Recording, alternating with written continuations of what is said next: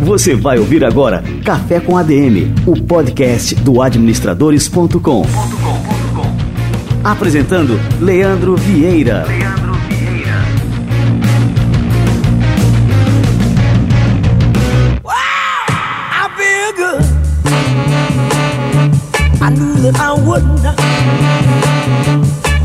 I. I knew that I would not. So good, so good. I got you. Wow, I feel nice. E aí, pessoal, está começando o Café com a DM número 14, nosso primeiro programa de 2017.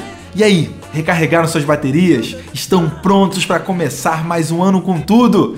Espero que sim. Quem fala aqui é Fábio Bandeira de Melo, diretor de assinaturas do administradores.com, e estou substituindo o Leandro Vieira nesse período de férias dele. Mas o Leandro já tá chegando. Na semana que vem ele já reassume o comando por aqui.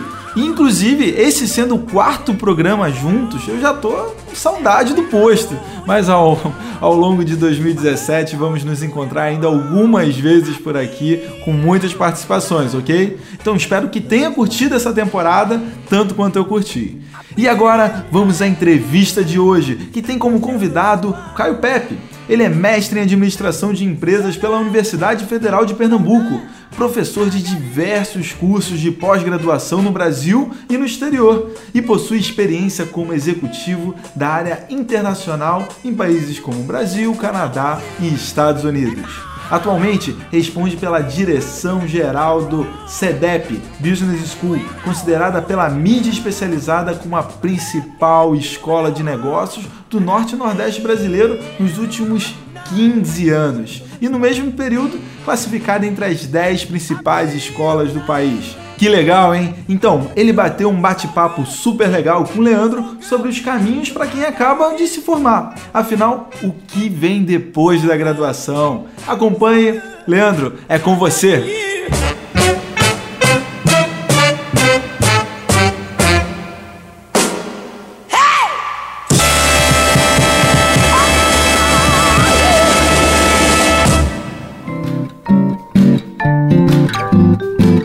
Bem-vindos a mais um Café com a DM. Hoje a gente vai bater um, um papo que é super importante para a sua carreira, que é justamente é, a gente vai bater um papo aqui sobre desenvolvimento de carreira, formação é, executiva, formação continuada e a gente trouxe aqui um, um, cara que é super experiente nesse assunto. Ele é diretor acadêmico do CEDEP Business School, que é uma das principais escolas de negócio do Brasil, e esse cara é um grande amigo de longa data, Caio Pepe. Tudo Caio, bom, Leandro? Seja bem-vindo aí ao Café com a DM. Prazerzão estar tá aqui, duplo, né? Primeiro no Café com a DM, segundo a gente poder tomar esse café, fazia tempo que a gente não batia um papo. Ah, que legal, é um prazer te receber aqui, Caio. Caio, vamos, eu quero te apresentar primeiro para o pessoal. Você tem uma história de vida assim que é, que é super interessante e, e que dá para extrair dessa história de vida grandes lições. Conta pra gente aí de onde você veio, é, lá do comecinho mesmo. Vamos começar do comecinho no comecinho? Isso. Então vamos lá.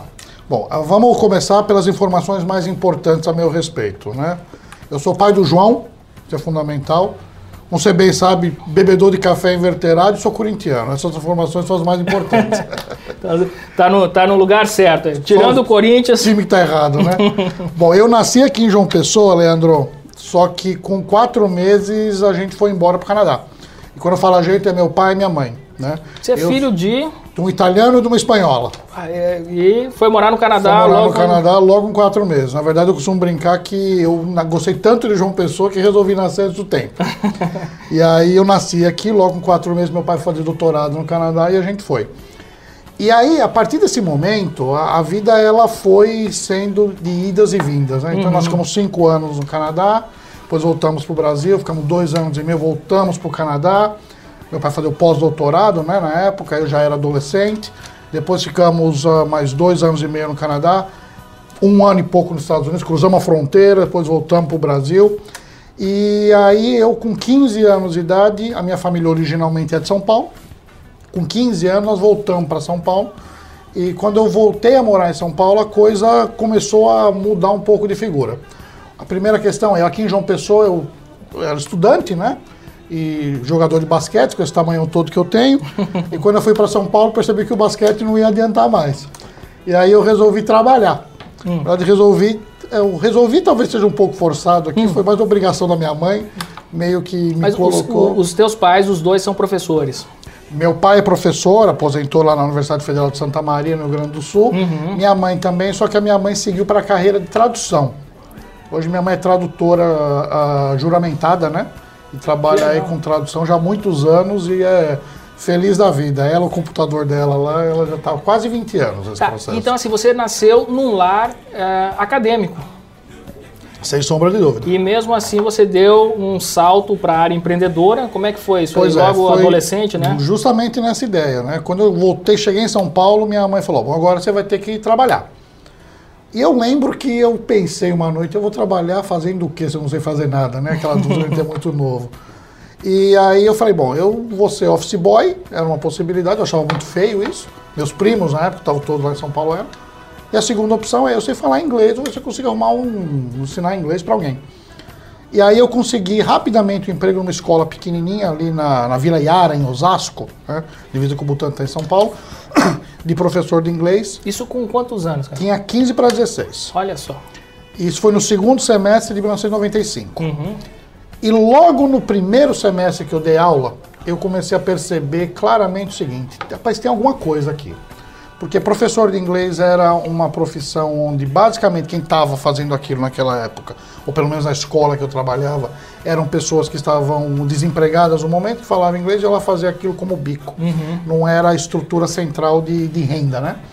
E o segundo ponto é as escolas elas eram altamente encaixotadas, tinham cursos previamente estabelecidos. E eu percebia que os alunos perguntavam sempre se eles não podiam fazer um curso para ensinar alguma questão específica. Eu vou viajar para a Inglaterra e eu queria saber como é que eu faço para pegar, sei lá, o metrô, comprar uma passagem. E se aquilo não tivesse no conteúdo do curso, a resposta era não. E eu falei, rapaz, tem alguma coisa aí. Logo no final daquele semestre, eu resolvi abandonar a vida de professor de escola e fui conversar com meu pai com a minha mãe com um documento na mão pedindo a minha emancipação, porque eu seria empresário. E esse ser empresário foi exatamente nesse modelo. Eu comecei a entender, não tinha muita ideia ainda, né? Mas eu comecei a entender que tinha um determinado perfil de clientes que estava buscando formação em, em línguas, né? ou seja, capacitação linguística, mas que o que eles buscavam não estava nas escolas. E aí eu meio que comecei a oferecer isso para as pessoas. Isso funcionou. Eu rapidamente me auto-intitulei como especialista né, em, em Business English na época. legal. E aí a gente surge a CRP exatamente no ano de 96. 96. 1996. E a CRP ela começou como uma empresa que fazia treinamentos linguísticos específicos. Ao longo desses 20 anos, ela foi mudando, mudando, mudando. Hoje é uma empresa que faz especificamente processo de abertura de empresa no exterior. Quer dizer, não tem nada a ver com aquele negócio original. Então, quando eu volto a te falar, né? Quando a gente pensa de uma forma um pouco mais analítica, talvez não. Para mim é a mesma coisa. Para mim formar alguém que vai participar de uma reunião na Alemanha e precisa de desenvolvimento específico, um escritório brasileiro está abrindo sua representação na Bélgica, eu vejo isso exatamente como a mesma coisa. Embora eu já saiba que não é. Né? Embora eu saiba que não é. Sim. Mas para mim foi uma questão de evolução mesmo do próprio negócio. E basicamente essa foi a história, né? Chegou um determinado ponto que eu. A CRP já anda sozinho, né? Quem toca lá hoje é a Malu e a Bia, minhas sócias. Eu costumo dizer que elas hoje me pagam para não ir mais lá. né? Eu sou só o dono do negócio, elas me pagam para não ir mais lá. E aí já tô há quase sete anos, eu diria, especificamente na área agora de formação de recursos humanos na área de executiva. Como é que se deu essa volta? Porque você começou como professor, foi empreender, um negócio que perdura até hoje. É. E aí você voltou, né, a essa origem como professor. Como, é que, como é que se deu esse caminho? Leandro, eu, eu acho, eh, na verdade, existem algumas questões que elas são meio malucas, né? Você, hoje até quando as pessoas me apresentam, a gente faz muito evento, uma série de coisas, e as pessoas fazem a tua apresentação, elas te chamam lá, por exemplo, eu sou, eu sou diretor acadêmico do CEDEP, né? Eh, até hoje isso, me- isso me soa estranho, porque eu sou professor de inglês até hoje. Essa é a minha profissão. Eu costumo brincar que um dia eu volto a exercê-la. Faz muitos anos que eu não sou professor de inglês diretamente em sala de aula, mas isso está na essência. E na verdade eu acho que quando eu identifiquei essa oportunidade de mercado ensinando inglês para as pessoas que fossem desenvolver carreira internacional, O que eu faço hoje, de novo, está muito próximo disso, né? E, e o- eu acho que o legal, ou seja, o que eu gosto de fazer mesmo, é ter a possibilidade de estar diretamente ajudando pessoas a acharem seus caminhos. Eu acho que isso eu faço ao longo da minha vida. Eu sou um felizardo, na minha opinião, de conseguir fazer alguma coisa que me dá tanto prazer e para mim tem tanto significado. Então, basicamente, o caminho foi esse, né? Então você acabou retornando. Aí você fez um mestrado. Aí vamos voltar um pouquinho Voltou lá. pro Canadá? Aí eu tava. Ainda a CRP funcionava e chegou na época da graduação. Meu pai é químico, a minha mãe é bióloga. E eu não sabia exatamente o que queria, mas eu queria que a CRP fosse uma organização melhor. E aí eu fui fazer administração. Na minha época a gente fazia habilitação, né? Então eu fiz a administração com habilitação na área de gestão de negócios internacionais e eu fiz o curso. Logo quando eu terminei o curso, ah, a minha, a minha, o meu trabalho de conclusão de curso, a minha dissertação da graduação, ela foi, foi premiada e eu ganhei uma bolsa para estar no Canadá. Pausa. Você foi um bom aluno de administração? Eu fui um, sempre fui muito bom aluno. Eu sempre fui muito bom aluno. Eu cometi um erro como aluno na minha graduação, que é um erro que muitos jovens talvez cometam, que é de ter muita certeza numa idade muito curta. Uhum. Então, só para você entender basicamente o que aconteceu na minha carreira e por que isso é importante, nós vamos chegar na história lá na frente. Eu, quando eu estava na graduação, eu botei na minha cabeça que eu iria trabalhar na área de recursos humanos. E que as disciplinas relacionadas à operação e logística, elas não me interessavam. Então, eu fui muito bom aluno naquelas disciplinas que na época eu achava que seriam importantes, e fui um aluno mediano naquelas disciplinas que eu achava que não seriam importantes. Mas por que, que eu sempre conto isso? Porque depois que eu me formei, eu migrei para a área de comércio exterior, que era logística e operação pura. E me deu aquele arrependimento de ter falado ter por que, que eu não aproveitei também as demais disciplinas. Né? Ah, mas sim, então eu sempre fui um bom aluno ah, nessas áreas. É porque eu, tô te perguntando isso porque é, hoje em dia existe uma ênfase, eu acho que, que o curso de administração ele tem que ter essa ênfase, ele tem que fazer o link entre a, entre a teoria e a prática, mas o aluno de administração ele acha que o curso não é importante, que ele tem que simplesmente se desenvolver na prática e esquece a, a questão da sua formação acadêmica. Então por isso que eu te perguntei, porque você tem, teve uma, um- tem uma carreira é, com grande sucesso, e, e sempre deu importância para essa questão. Não, eu vou ser excelente também naquilo que. No, no meu estudo, na, na minha formação. Leandro, eu faço sempre uma analogia com esse ponto, que aliás ele é fundamental e como professor eu sempre alerto meus alunos, independente se nós estamos falando do nível da graduação, da pós-graduação ou no mestrado, né? Que é basicamente é a seguinte questão. Se eu tiver que derrubar uma parede, eu consigo derrubar a parede com a minha cabeça. Agora, se eu tiver os instrumentos para derrubá-la, se torna muito mais fácil. Então, o que, que faz um bom administrador, na verdade, é o profissional que tem a capacidade de ter um, um conjunto, né, um set de ferramentas maior, fazendo com que cada processo possa ser conduzido de forma muito mais eficaz e produtiva, que é a chave do jogo hoje, é produtividade. Quanto mais competência na área de gestão a gente tem, mais competente e produtivo a gente se torna. E, consequentemente, as nossas organizações também. E mais com relação ao curso de administração, a formação do administrador, você acha que o curso ele, ele dá todo esse instrumental que o administrador realmente precisa? Eu acho que a gente não pode generalizar. Eu acho que existem cursos que sim e existem outros cursos que não. Eu tenho uma dúvida eterna e eu não sei te responder agora se foi quando a gente deixa de ter a capacitação por meio de habilitações com ênfases mais específicas, quando, como, como eu fiz a graduação, para o modelo hoje de administração geral. E aí, obviamente, a gente está falando de um universo de elementos gigantescos, né? Então, talvez algumas coisas fiquem. No meu caso, como nós fizemos uma graduação que tinha habilitação específica em gestão de negócios internacionais, eu tenho certeza que o, o set de competências que eu precisava para iniciar minha carreira, ele foi fornecido. Eu, eu, eu, eu adoraria poder reclamar da minha graduação, mas não posso. Eu tive, na verdade, excelentes professores e uma estrutura ferramental grande. Hoje eu reconheço que talvez a gente tenha gaps para alguns perfis de alunos, né? porque no fim das contas as escolas precisam fazer opções. né? Nos Estados Unidos a gente tem muito essa questão. Né? Quando você pergunta nos Estados Unidos qual é a melhor escola de gestão, eles vão falar depende. Em finanças é a A, empreendedorismo é Stanford, inovação é a B, porque as escolas acabam tendo direcionamento. Eu acho que no Brasil isso também ocorre, só que de uma forma talvez ainda não, não comunicada. Né? Então existem escolas que obviamente você vai ter grades curriculares com ênfase maior na área financeira, outras na área de recursos humanos, outras na área de gestão em si, propriamente dito, né? E obviamente se eu busco uma formação com nível de especificidade num, numa área de atuação um pouco diferente daquilo, eu posso ter a percepção de redução desse, dessas competências. Uh, mas eu acho que isso é o que leva também, na verdade, a importância do aluno fazer a opção muito detalhada de qual curso que ele vai fazer e principalmente qual é a instituição que ele vai estudar. Porque as instituições elas devem apresentar características diferentes para pessoas diferentes, né?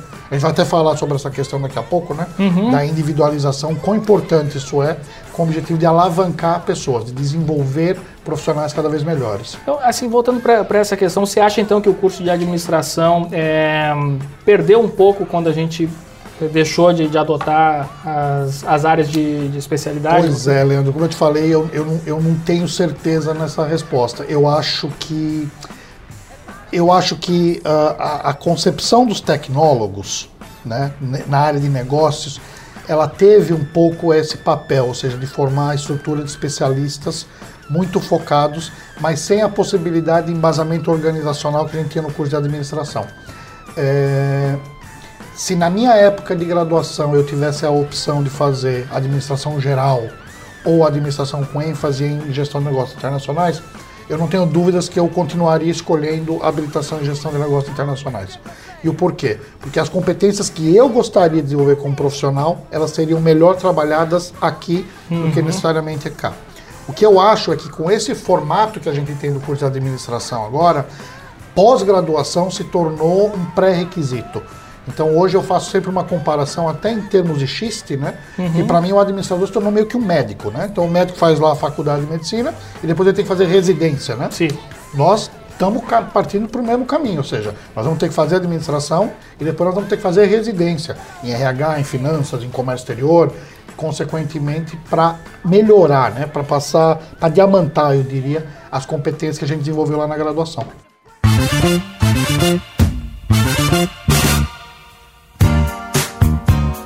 E aí você acabou fazendo mestrado lá. Pois é, aí na graduação eu fui para Toronto, lá para Bond College, fazer o mestrado em Ciências Políticas. E que foi uma experiência sensacional, porque eu lembro no primeiro dia que eu cheguei na universidade, ah, como aluno brasileiro, desde pequenininho, e também aluno canadense desde pequeno, eu não fiz a graduação na América do Norte, né, como eu falei. Vamos procurar qual vai ser a minha sala, onde eu vou ter aula. E para minha surpresa, eu não tive aula né, me direcionaram para diretamente com o meu orientador, meu orientador um paquistanês, chamado Raman. Ele me recebeu muito bem, me fez algumas duas perguntas, coisas do tipo de que a região do Brasil eu era, o que, que eu gostava de comer e nada além disso. E enquanto a gente falava, ele tinha um bloquinho de papel do lado e nós conversamos, Leandro, não mais do que cinco minutos. Ele me interrompeu, pegou um papel daquele bloquinho, escreveu um número, me deu aquele número e falou: vá assistir esse curso que você não está pronto para falar comigo. Eu peguei aquele papel fui atrás lá do tal do curso, aquilo era exatamente a nomenclatura de uma disciplina. Quando você terminar, você volta. Eu fiz a primeira disciplina, voltei.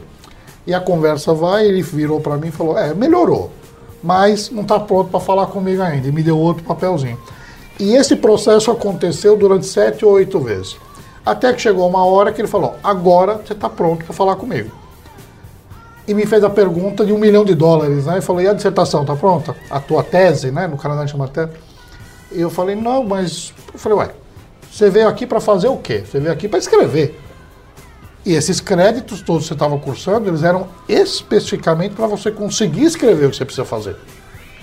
E isso para mim foi um choque, né? Foi um choque porque isso ia totalmente ao contrário do que a gente aprendeu em termos de formação nossa vida inteira, né? Uhum uma escola muito mais paternalista, que me dizia o que eu tinha que fazer, igual com todo mundo, coletivista, né? Uhum. E de repente eu me deparei numa situação onde eu estava desenvolvendo competências para mim únicas, específicas e que iam ter um objetivo muito claro, que era o produto final, o trabalho de conclusão lá por meio da tese que a gente desenvolveu. Quer dizer assim, que esse mesmo orientador poderia ter outros orientandos, lógico, deveria ter outros orientandos, mas que para cada orientando o papelzinho ali, o que ele anotava no papelzinho era diferente. Totalmente diferente. Uhum. Totalmente diferente. Porque a gente tinha históricos diferentes embasamentos teóricos diferentes e, mais importante, objetivos naquele determinado momento totalmente distintos. E achar que a gente consegue, com a mesma régua, embasar todo esse contingente, na época eu, eu não achava, não entendia. Hoje eu tenho, obviamente, essa percepção, né? É, no mínimo ingênuo, eu diria. E aí isso aí te marcou profundamente, né? Essa... Muito. Depois eu volto para o Brasil, né? Com essa história. Volto para o Brasil numa época turbulenta, economicamente também falando, né? E procurar emprego, não arrumava emprego, aquela história toda. Aí eu lembrei que eu era empresário. Hum. Falei, bom, então vamos lá voltar com os cursos. Aí eu comecei a, voltei lá a ser, tentar vender os cursos. E comecei a ser, entre aspas, bem sucedido, porque eu comecei a vender inicialmente cursos para as crianças lá no prédio da minha mãe, no salão de festa, dando curso de inglês para elas. E eu pensava na época, poxa, acho que não foi para isso que eu fui fazer um mestrado no Canadá, né? Mas é isso que tem, vamos fazer. E aí peguei lá a primeira mensalidade lá dos pais das crianças, fui lá, comprei um monte de coisa do Mickey lá para enfeitar o salão de festa. E a segunda turma já não era criança, era um conjunto de pessoas da terceira idade que estavam indo para Disney a primeira vez. aí eu falei, eu não tinha a menor ideia do que eu estou fazendo. E aí eu fui fazer um MBA lá em marketing, na Universidade da Embi Morumbi em São Paulo. Uhum. Que eu brinco que a Embi Morumbi salvou minha vida. Porque a partir daquele momento foi quando eu consegui identificar o meu modelo de carreira, o que, que eu queria fazer para mim, principalmente no que a CRP se tornaria. Uhum. E aí automaticamente as coisas começaram a encaixar. Ah, nesse período, né, enquanto eu fazia lá o MBA, o, a CRP cresceu muito. A gente saiu de uma escola de inglês e começou a oferecer soluções na área de comunicação internacional, que culminaram com o processo de startup internacional, né? Tanto levar empresas brasileiras para o exterior, ou trazer empresas estrangeiras para o Brasil. E, e pessoalmente foi quando eu adentro a academia.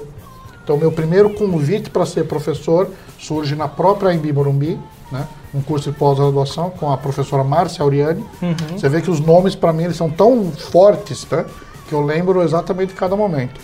E, paralelamente a isso, eu volto para a Universidade de São Marcos, que foi onde eu me formei, também como professor.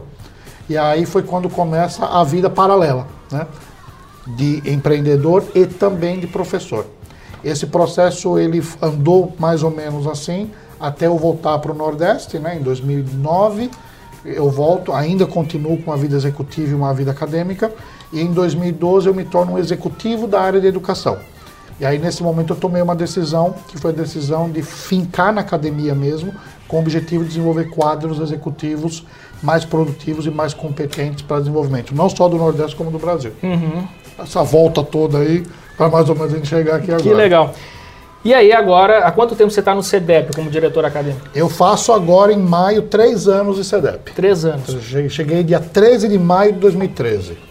E aí você desenvolveu um novo projeto para o CEDEP, né, que já tinha uma grande Já. reputação de Já. excelência acadêmica é, no seu MBA. Eu fiz o MBA do CEDEP, Pois isso é, soube disso agora. em 2002, por aí. Isso é um CD piano. Isso, e, e foi uma, uma experiência fantástica. E só que agora ele tá, tá bem diferente, né? Do Tá. que aquela, aquela época que eu Tá. cursei. Na verdade, quando você cursou, nós já passamos por dois momentos diferentes já de formatação.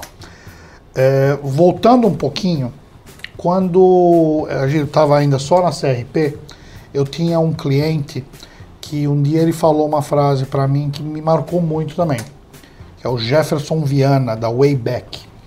O Jefferson uma vez falou para mim que a gente não pode ficar reinventando o nosso negócio a cada seis meses. E eu lembro daquilo e aquilo naquele momento me fez um pouco de sentido. Passam-se os anos e a partir de agora eu penso exatamente o oposto disso. Na verdade, eu acho que a gente precisa se reinventar sim. Não sei se a cada seis meses, três ou doze. Mas a questão de você reposicionar o produto, reestruturar a tua organização em virtude ao enfrentamento dos movimentos que a economia faz, o mercado como um todo apresenta, é o que vai garantir sobrevivência do teu negócio. Então, desse contexto, quando eu assumi o CEDEP, a gente tinha, dois, tinha um cenário econômico um pouco diferente, né? Eu costumo, a gente costuma fazer um recorte de 2010 para esse cenário aqui no Nordeste, Leandro. Por que de 2010? O CEDEP está lá localizado em Pernambuco, e Pernambuco é um estado do Nordeste que tinha uma característica eh, empresarial muito específica. Pernambuco talvez fosse o único estado do Nordeste que você tinha grandes grupos locais com grande penetração nacional. E isso fazia com que a matriz ficasse no Recife, grande parte das vezes, né? com presidência, vice-presidência, diretoria tal. E essas organizações elas passaram a ser ou adquiridas por grandes grupos globais, ou as organizações começaram a permaneceram no Recife, obviamente, mas começaram a adquirir outras empresas ao redor do mundo também. E isso fez com que a maneira pela qual na nossa região a gente fizesse negócio fosse alterada. Por quê? Porque o que aconteceu foi os níveis mais altos de gestão eles acabaram descendo, né? Ou seja, as presidências deixaram de ficar no Recife, as vice-presidentes começaram a ir para outras praças do Brasil, mas muitas, inclusive, para o exterior. Uhum. Né? E a maneira pela qual se fazia negócio começou a ser alterada. E a gente não tinha uma determinada escola que estava preparada para formatar profissionais para esse novo cenário. Ou seja, muda a forma de fazer negócio, muda as competências. Uhum. E aí, em 2013, a nossa primeira ação foi de a gente precisa formatar e formar profissionais que tenham essa característica de global awareness, que consigam começar a entender como é que grandes grupos de estrutura global funcionam. E a gente fez a primeira alteração. A gente acreditava que esse momento, ele era um momento que duraria de 10 até mais ou menos 2015, né? Aí você fala, por que 2015? Porque o mercado, ele se adaptaria, então, muitos grupos que vieram para Recife no começo do, da década de 2010, que vieram por causa do Porto de Swap, vieram fazer trabalhos pontuais, vieram, fizeram o que tinham que fazer, foram embora. Outros vieram e aumentaram, outros vieram e reduziram, né? outros se juntaram. Mas o mercado teria uma tendência de equilíbrio, que foi o que aconteceu. Uh, e aí, esse processo ele dura até 2015. E a partir de 2015, a gente passa a acreditar numa outra possibilidade de cenário que qual é? E eu costumo brincar com as pessoas que é o cenário do eu não sei. né? O que vai acontecer a partir de agora? Eu não sei. E a verdade, esse eu não sei, ele traz muito mais oportunidades, na verdade, do que riscos.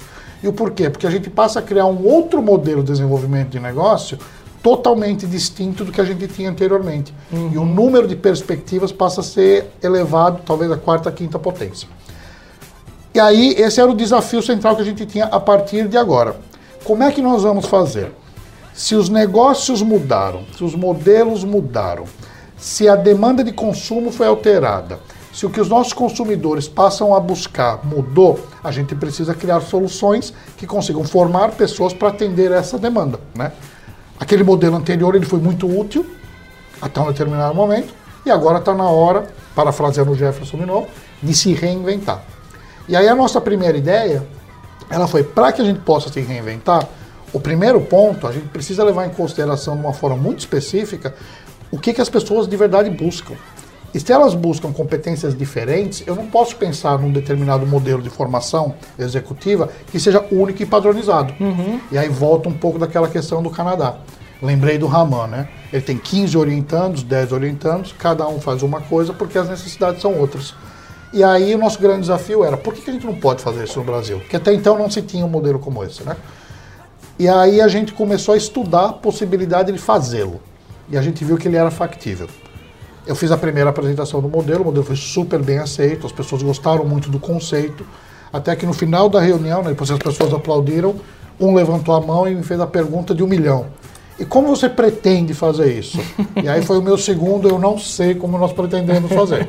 Agora vamos tentar montar. Uhum. Que era factível, era, agora o nosso desafio era como executá-lo.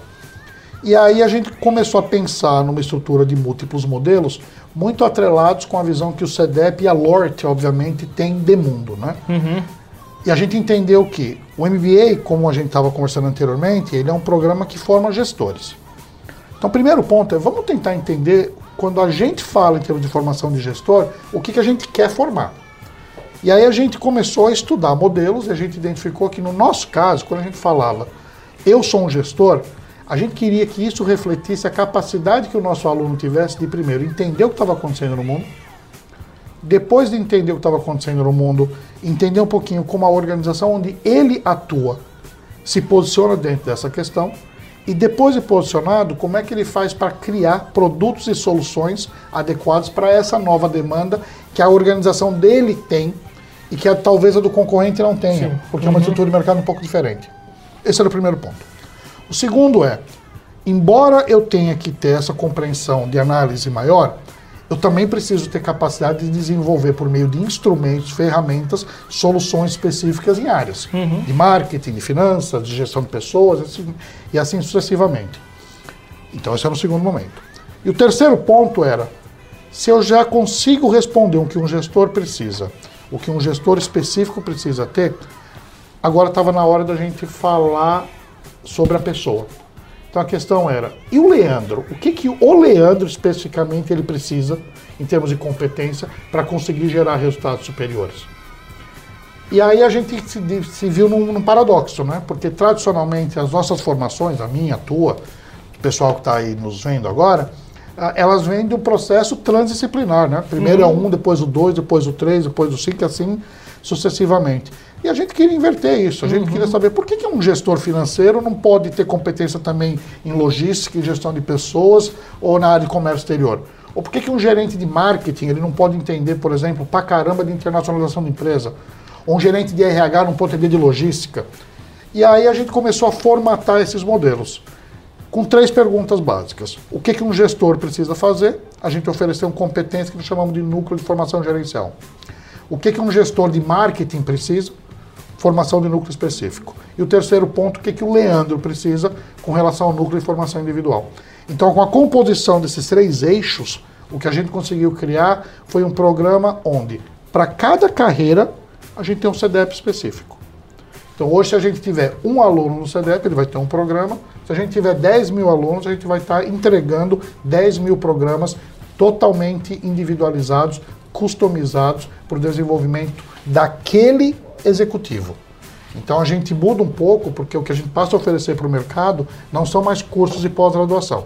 A gente passa a oferecer para o mercado formações específicas. Cara, isso é fantástico. Assim, isso me faz lembrar aí, cara, eu estou fazendo um, um paralelo com a era que a gente vem vivendo de customização. Perfeito. Então, assim, a minha Netflix não é igual à sua, a minha Amazon também não é igual.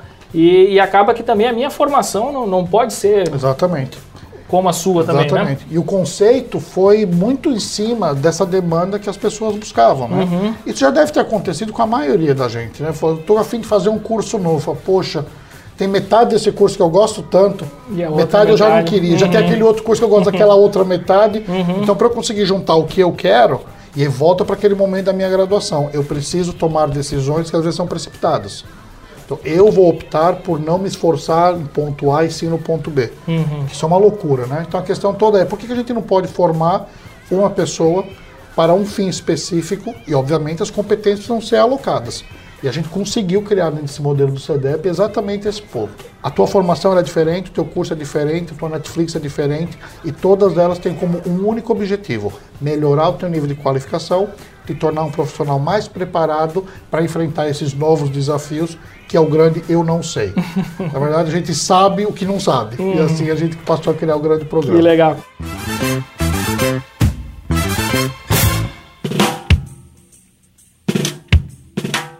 você recomenda para um aluno que está terminando a sua graduação e aí ele pensa, ele começa a ver propagandas, entra no administrador, vai ter lá uma propaganda de uma escola de negócios, e mas é o caminho ideal para ele terminar uma graduação e ir direto para o MBA, por exemplo? É, os níveis, né, as camadas de formação no Brasil depois da, da graduação, elas acabam te dando múltiplas opções, né?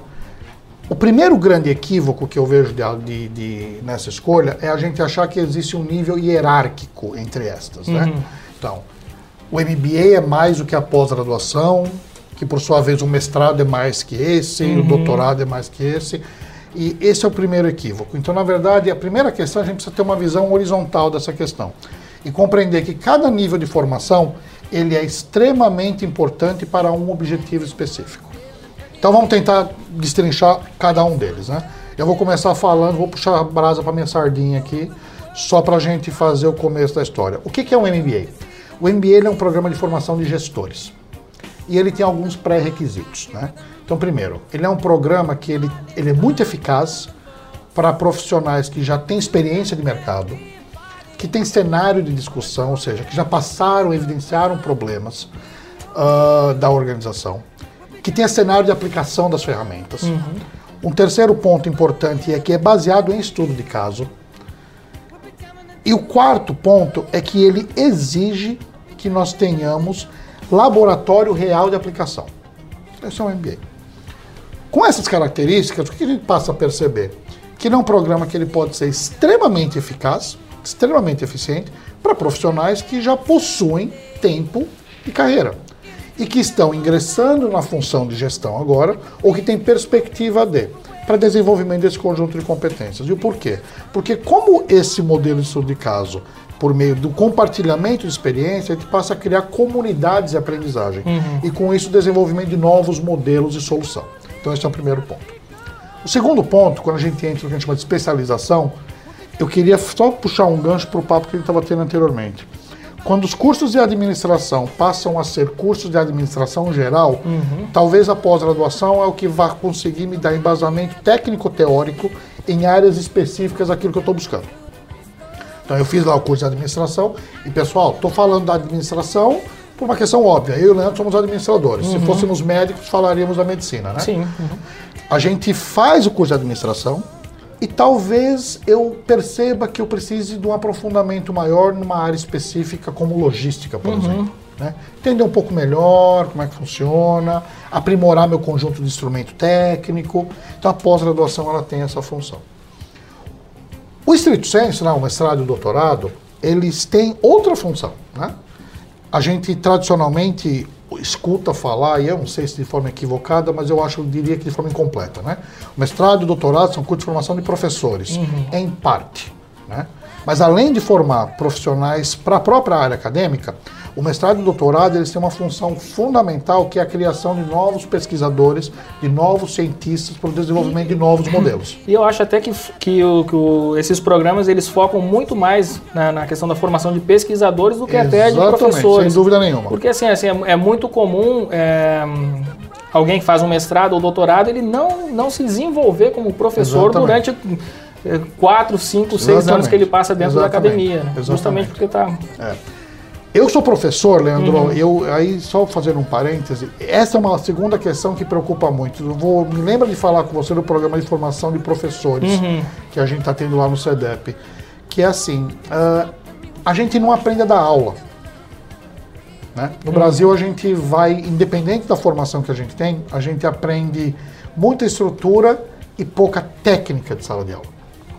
Certo. Então, quando uhum. a gente vira professor, eu falo que eu virei professor mesmo, muito menino, uhum. porque eu fiz uma opção. A gente acaba criando um personagem. Então, esse personagem, como é que ele é composto? Pô, eu lá na segunda série tive um professor que fazia isso, aquilo era legal, vou fazer. Uhum. Ah, esse eu não gostava, não fazia. Então, a gente meio que vai montando e usa a própria sala de aula como laboratório de é experimento. É uhum. E isso é muito frustrante. Por quê? Porque a gente parte de um pré-requisito, né? Quando o estímulo e resposta ele vai ser exatamente como você planejou. Uhum. E a verdade é que nada que você planejou vai funcionar na sala de aula. Eu vou te dar dois exemplos clássicos dessa história que aconteceram comigo. A primeira aula que eu fui dar na minha vida, lá na escolinha de inglês, eu arrumei o um emprego de uma forma completamente maluca. Eu bati na porta de uma escola, falei: tem vaga para professor? O cara falou: para quem é? Eu falei: para mim, sobe aí. E aí o cara conversou comigo meia hora né? Eu tinha 15 anos, mas tinha morado 10 no Canadá. Inglês é a minha primeira língua, então falar eu sabia. E o cara bateu 5 minutos de papo comigo, viu que eu falava inglês e me perguntou: o que, você vai fazer sábado? Eu falei: nada. Ele falou: então tá aqui o material, tua primeira aula é às 10 horas da manhã. E eu fui embora. Quando eu cheguei em casa contei para minha mãe essa história, eu falei: mas eu acho que eu arrumei um emprego. e ela como você acha? Eu falei: então, você vê como eu era inocente. E depois que ela falou, não, você arrumou um emprego. Eu entrei em pânico. Falei, como é que eu vou dar aula? Então o que, que eu fiz? Eu peguei um caderno e fiz um roteiro. E o roteiro era: Caio fala, bom dia.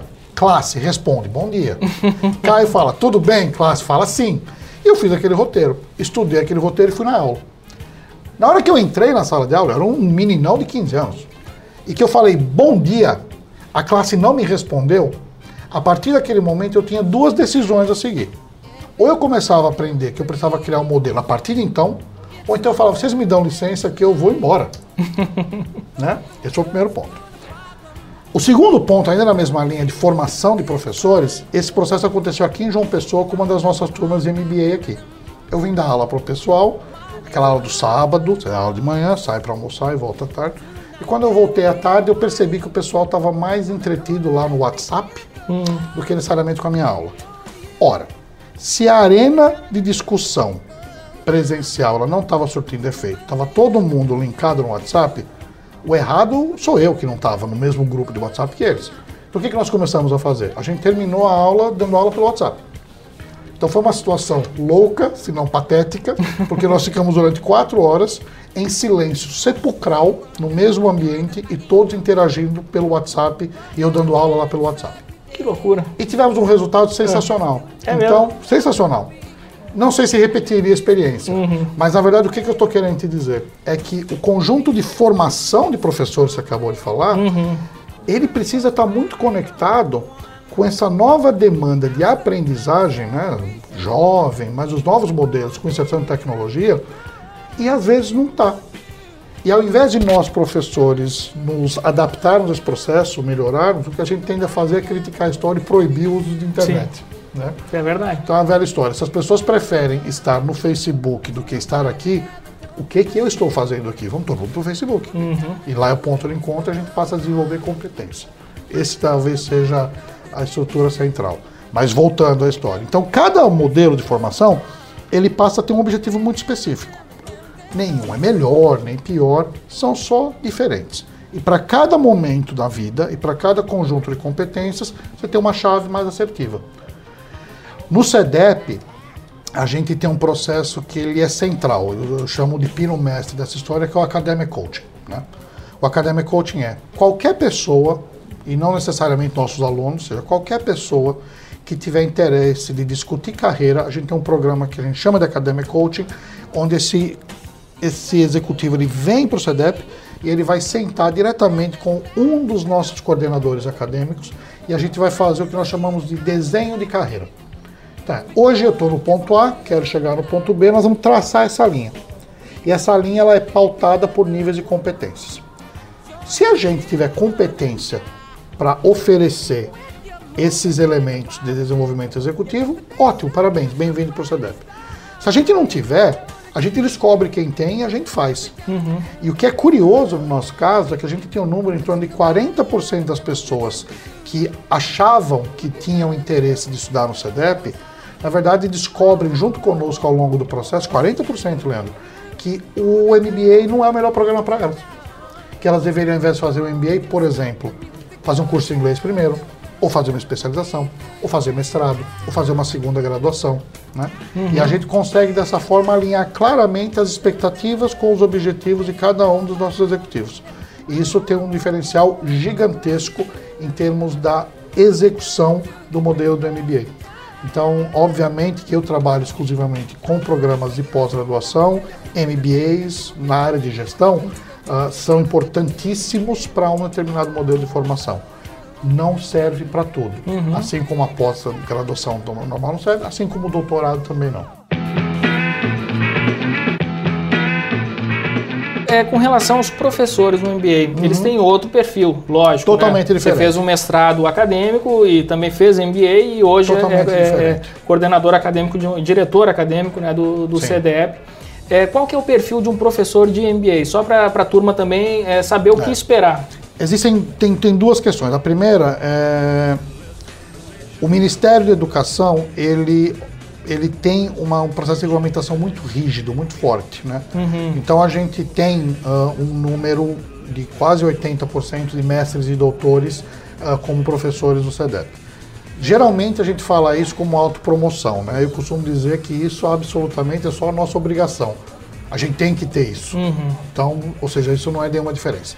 O que é totalmente diferente pelo modelo de formação que a gente tem é que além de ter essa formação, o professor do CEDEP ele precisa ser um executivo de mercado. Ele precisa estar na ativa na, no mundo corporativo para conseguir justamente fazer esse balanço. Porque a estrutura de laboratório que a gente falou, ou seja, de aprender Sim. técnicas de gestão e aplicar, isso vale para o nosso aluno, mas também vale para o nosso professor.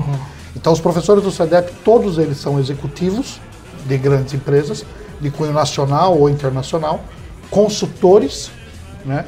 e que além dessa função são também professores de pós-graduação lá conosco no CEDEP. E isso faz toda a diferença, né? Total. Porque, assim, eu, eu acho que essa é uma das falhas também da, da graduação e de, de, todo esse processo de, de, de formação. É porque normalmente um aluno, quando ele sai da graduação, ele vai direto para o mestrado, porque ele tem interesse em dar aula, esquece que existe um mercado, que é ali o laboratório, é, onde ele deve Sim. se desenvolver e aprender o objeto daquele estudo para depois poder ensinar. Quando ele esquece essa etapa, ele, ele se torna um professor que está simplesmente repetindo coisas que ele leu. E, Exatamente. E quando ele não tem a vivência, alguma coisa Exatamente. se perde, né? E automaticamente você não consegue criar novos modelos, você não teve a experiência uhum. na estrada para fazer tal, né? É, eu, eu, eu, eu, tenho uma outra crítica, né? Que ela foge. Na verdade, é, é, é bem próximo que você está falando, Leandro, que é a questão de que eu não consigo entender a razão pela qual nós criamos esse distanciamento entre o mercado versus a academia. Uhum. E às vezes eu acho que tem uma certa discussão meia sem sentido, que é o fato de tentar entender quem está certo ou quem está errado.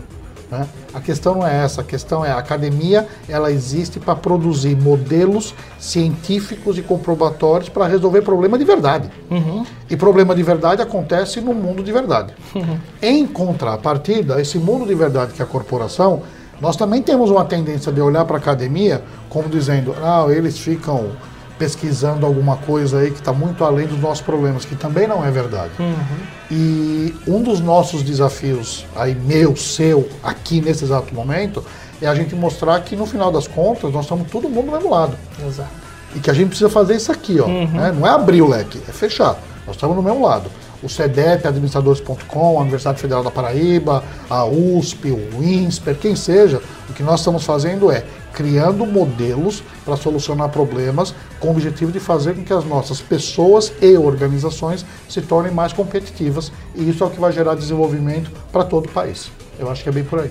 Ah, Caio, muito legal esse nosso bate-papo aqui. A gente tem que tomar café mais vezes, sem né? Sem dúvida, sem dúvida. Queria te agradecer aqui pela presença, Caio, e falar para o nosso público aí para procurar o Caio no LinkedIn, é Caio Pepe, o Pepe é com dois P's, né? Dois P's, isso mesmo. P-E-P-P. Isso, o que mais que você tem aí de rede social para passar para turma aí? E o Facebook também, né? Caio Pepe, igualzinho, P-E-P-P-E. Show de bola.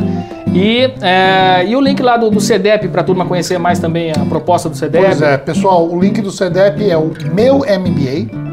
meumba.cedep.com.br. Lá vocês vão ter uma ideia específica de como é que a gente trata a questão da individualização da formação e principalmente do Academic Coaching.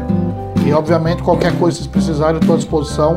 Leandro, prazer gigantesco o papo e o café. Valeu. E pessoal, obrigado. Bola. Qualquer coisa, estamos às ordens. Valeu demais, pessoal. Até o próximo Café com a DM.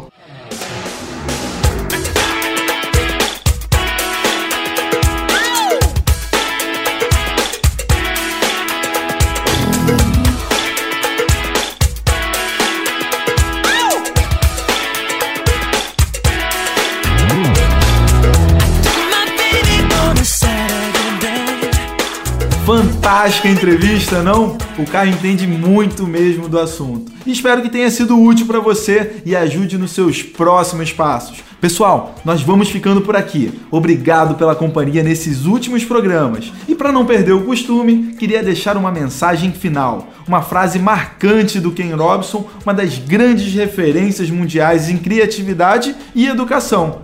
E ele diz o seguinte: se você não está preparado para errar, você nunca conseguirá fazer algo original. Ou seja, gente, o erro faz parte do processo. A grande questão é o que fazemos com ele, o quanto o transformamos. Então, vamos aproveitar esse ano, pegar alguns erros que a gente tenha cometido no passado, transformar em acertos e crescer sempre e buscar evoluir sempre. Tá bom? Até o próximo Café com a DM. Ah, e não esqueça, semana que vem tem mais episódio, dessa vez com Leandro Vieira de volta ao microfone. Valeu, tchau, tchau!